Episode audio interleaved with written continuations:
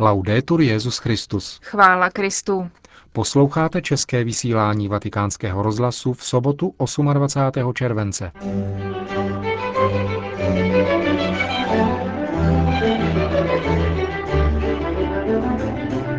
Benedikt XVI. včera večer ukončil svůj pobyt v Lorenzágu a přijel do Castel Gandolfo.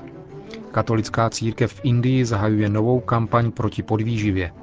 V překvapivých souvislostech podal Benedikt XVI. otázku evoluce, když odpovídal na jednu z otázek, které mu položili kněží, s nimiž se setkal během dovolené v italských Dolomitech. To jsou hlavní témata našeho dnešního pořadu, ke kterému vám přejí příjemný poslech. Markéta Šindelářová a Milan Glázer.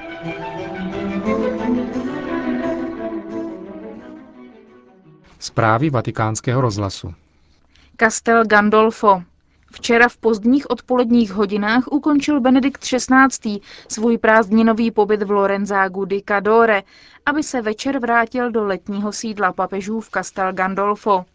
V Lorenzágu, kde Benedikt XVI. strávil 19 dní, podtrhoval sváteční atmosféru loučení zvuk zvonů. Den po papežově odjezdu vyjádřil pro vatikánský rozhlas své pocity biskup diecéze Treviso Andrea Bruno Mazzocato. Tyto dny uběhly velmi rychle a zároveň musím říci s dojetím a vděkem, že svatý otec vyjádřil potěšení s tím, jak tu o něj bylo postaráno a jak prožil tyto dny klidu. A to mě velmi potěšilo. Jak budete na tyto dny vzpomínat?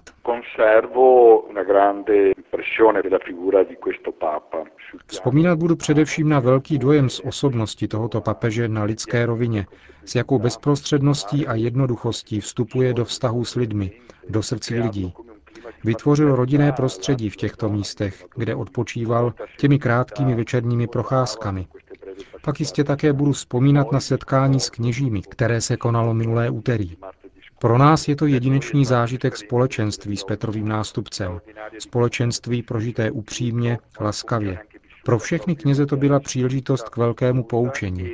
Nadšení z tohoto setkání dosud u všech kněží přetrvává.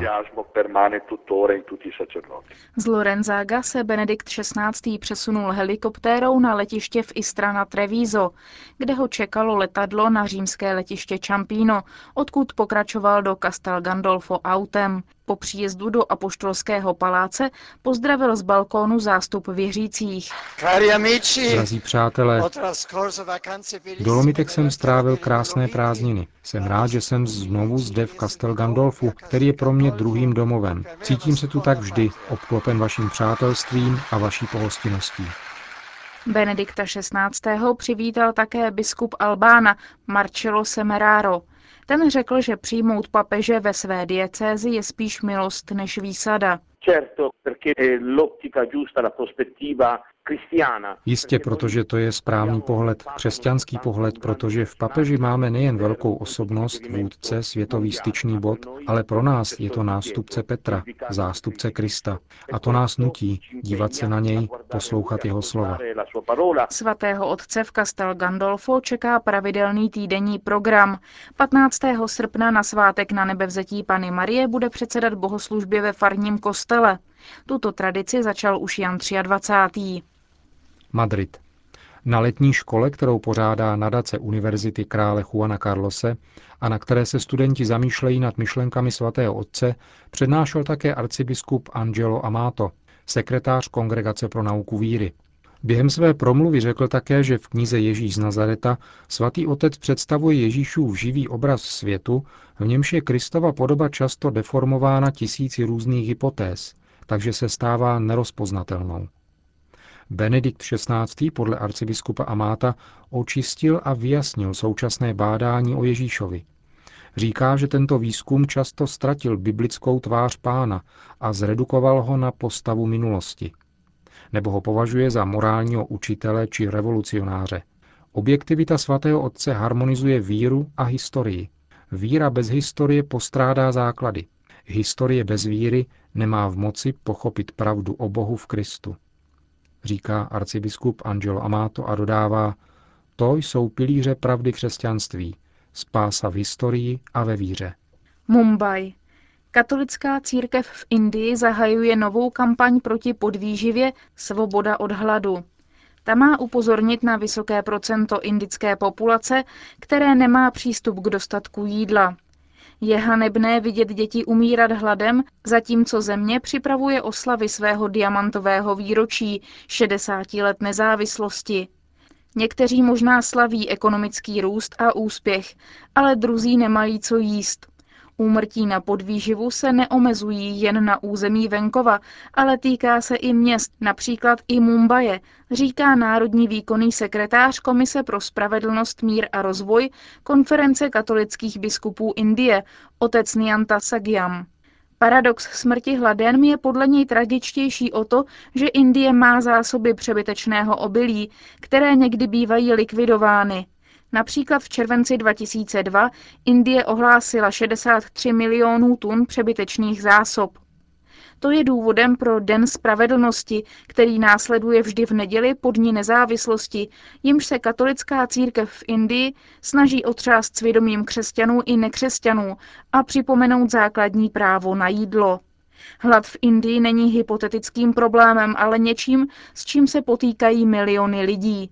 Podle oficiálních průzkumů v období mezi prosincem 2005 a srpnem 2006 zemřelo každý den na podvýživu víc než 6 tisíc indických dětí mladších pěti let.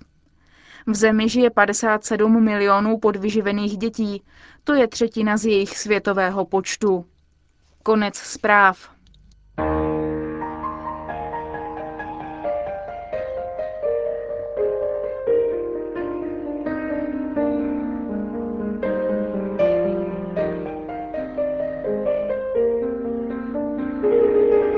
Jedna z otázek, kterou položili svatému otci kněží během společného setkání v italských Dolomitech, se v překvapivých souvislostech dotkla také otázky evoluce. Přinášíme otázku i odpověď Benedikta XVI. v plném znění. Santo Padre, Svatý Otče, i giovani sono il nostro futuro e la nostra speranza. naší budoucností a naší nadějí je mládež, která však někdy život vidí ne jako příležitost, ale jako obtíž. Ne jako dar a darování sebe druhým, ale jako něco, co je určeno k okamžité konzumaci. Ne jako projekt, který je třeba uskutečnit, ale jako bezcílné bloumání. Dnešní mentalita ukládá mládeži, aby byla stále šťastná a dokonalá, což má za následek, že každý nepatrný neúspěch a každá minimální těžkost už nejsou chápány jako podnět k růstu, ale jako porážka. To všechno přivádí mladé lidi nezřídka k neodvolatelným gestům, jako jsou sebevraždy, které trhají srdce těm, kteří je milují, i celé společnosti. Co byste řekl nám, vychovatelům, kteří se nezřídka cítí, jako by měli svázané ruky a jako by neměli odpovědi? E. Sì, lei mi sembra dato una molto precisa descrizione Řekl bych, že jste podal přesný popis života, ve kterém Bůh není zjevný. Na první pohled se zdá, že nepotřebujeme Boha, ba dokonce, že bez Boha bychom byli svobodnější a svět by byl širší. Po určité době, jak je vidět u našich mladých generací, se však ukáže, co následuje, když Bůh zmizí. Jak řekl Níče, velké světlo zhaslo, zhaslo slunce. Život je pak náhodná záležitost, stává se věcí a musím se snažit naložit s touto věcí co nejlépe a používat život, jako by byl věcí určenou k bezprostřednímu, hmatatelnému a realizovatelnému štěstí. Velkým problémem je však to, že není-li Boha a není-li tedy ani stvořitele mého života, stává se život ve skutečnosti pouhým kouskem evoluce, nic jiného, a už nemá smysl sám o sobě. Já se však mám snažit dát smysl tomuto kousku existence. Nella Germania attualmente, anche negli Stati Uniti, un dibattito abbastanza accanito tra cosiddetto creazionismo e evoluzionismo V Německu, ale také ve Spojených státech je dnes hodně urputně vedena diskuze mezi tzv. kreacionismem a evolucionismem, přičemž obojí se klade jako vzájemně se vylučující alternativy. Kdo věří ve stvořitele, neměl by myslet na evoluci, a kdo naopak zastává evoluci, měl by vylučovat Boha.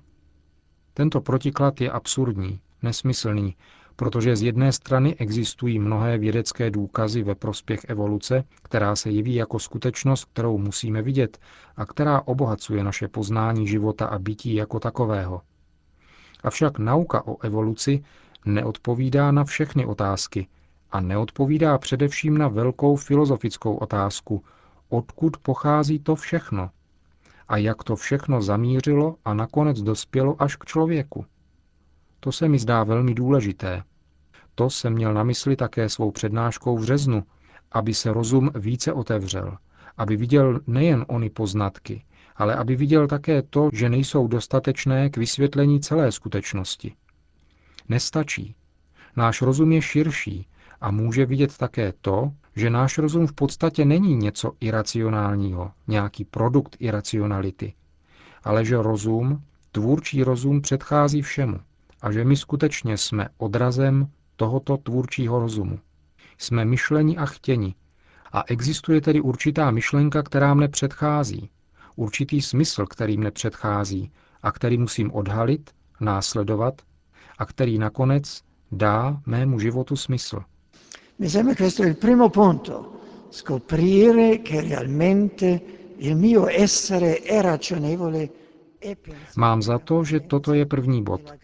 Objevit, že má existence je skutečně rozumná, že je myšlena, má smysl a mým velkým posláním je tento smysl objevit, žít jej a přidat tak nový prvek do velké harmonie kosmu, myšleného stvořitelem. Je-li tomu tak, potom se také obtíže stávají momenty zrání, procesem a pokrokem samotné mojí existence, která má smysl od svého početí až do posledního životního okamžiku. Tuto skutečnost smyslu, který nás všechny předchází, můžeme poznat. Můžeme také opětovně objevovat smysl utrpení a bolesti. Zajisté existuje i bolest, které je třeba se vyhnout a kterou musíme ze světa odstraňovat, mnoho zbytečných bolestí způsobených diktaturami, pomílenými systémy, nenávistí a násilím. V bolesti je však také hluboký smysl. A pouze tehdy můžeme-li dát smysl bolesti a utrpení, může náš život zrát. Soprattutto non è possibile amore senza dolore. Perché amore implica sempre una rinuncia a me, un lasciare me un accettare l'altro nell'alterità, un dono di me. Řekl bych především, že není možná láska bez bolesti, protože láska implikuje vždycky zřeknutí se sebe, opuštění sebe, přijetí druhého v jeho jinakosti, implikuje sebedarování a tedy výjití ze sebe. To všechno je bolest, utrpení, ale právě v tomto utrpení ztráty sebe pro druhé, pro milované a tedy pro Boha, se stávám velkým a můj život nachází lásku a v lásce svůj smysl. Také neoddělitelnost lásky a bolesti, lásky a Boha jsou prvky, které se musí stát součástí moderního vědomí, aby nám pomohli žít. V tomto smyslu bych řekl, že je důležité nechat mladé objevovat Boha, nechat je objevovat pravou lásku, která se právě v odříkání stává velkou, a nechat je tak objevit také vnitřní dobrotu utrpení, která mne činí svobodnějším a větším. Samozřejmě, že ku pomoci při hledání těchto prvků je vždycky třeba společenství a cesty, ať farnost či katolická akce nebo nějaké hnutí. Pouze ve společenství s druhými můžeme také objevit tuto velkou dimenzi naší existence v nových generacích nostro essere. To byla odpověď Benedikta XVI. na jednu z otázek, která mu byla položena na setkání s kněžími v italských Dolomitech.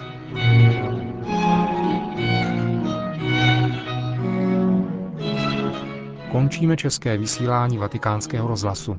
Chvála Kristu. Laudetur Jezus Christus.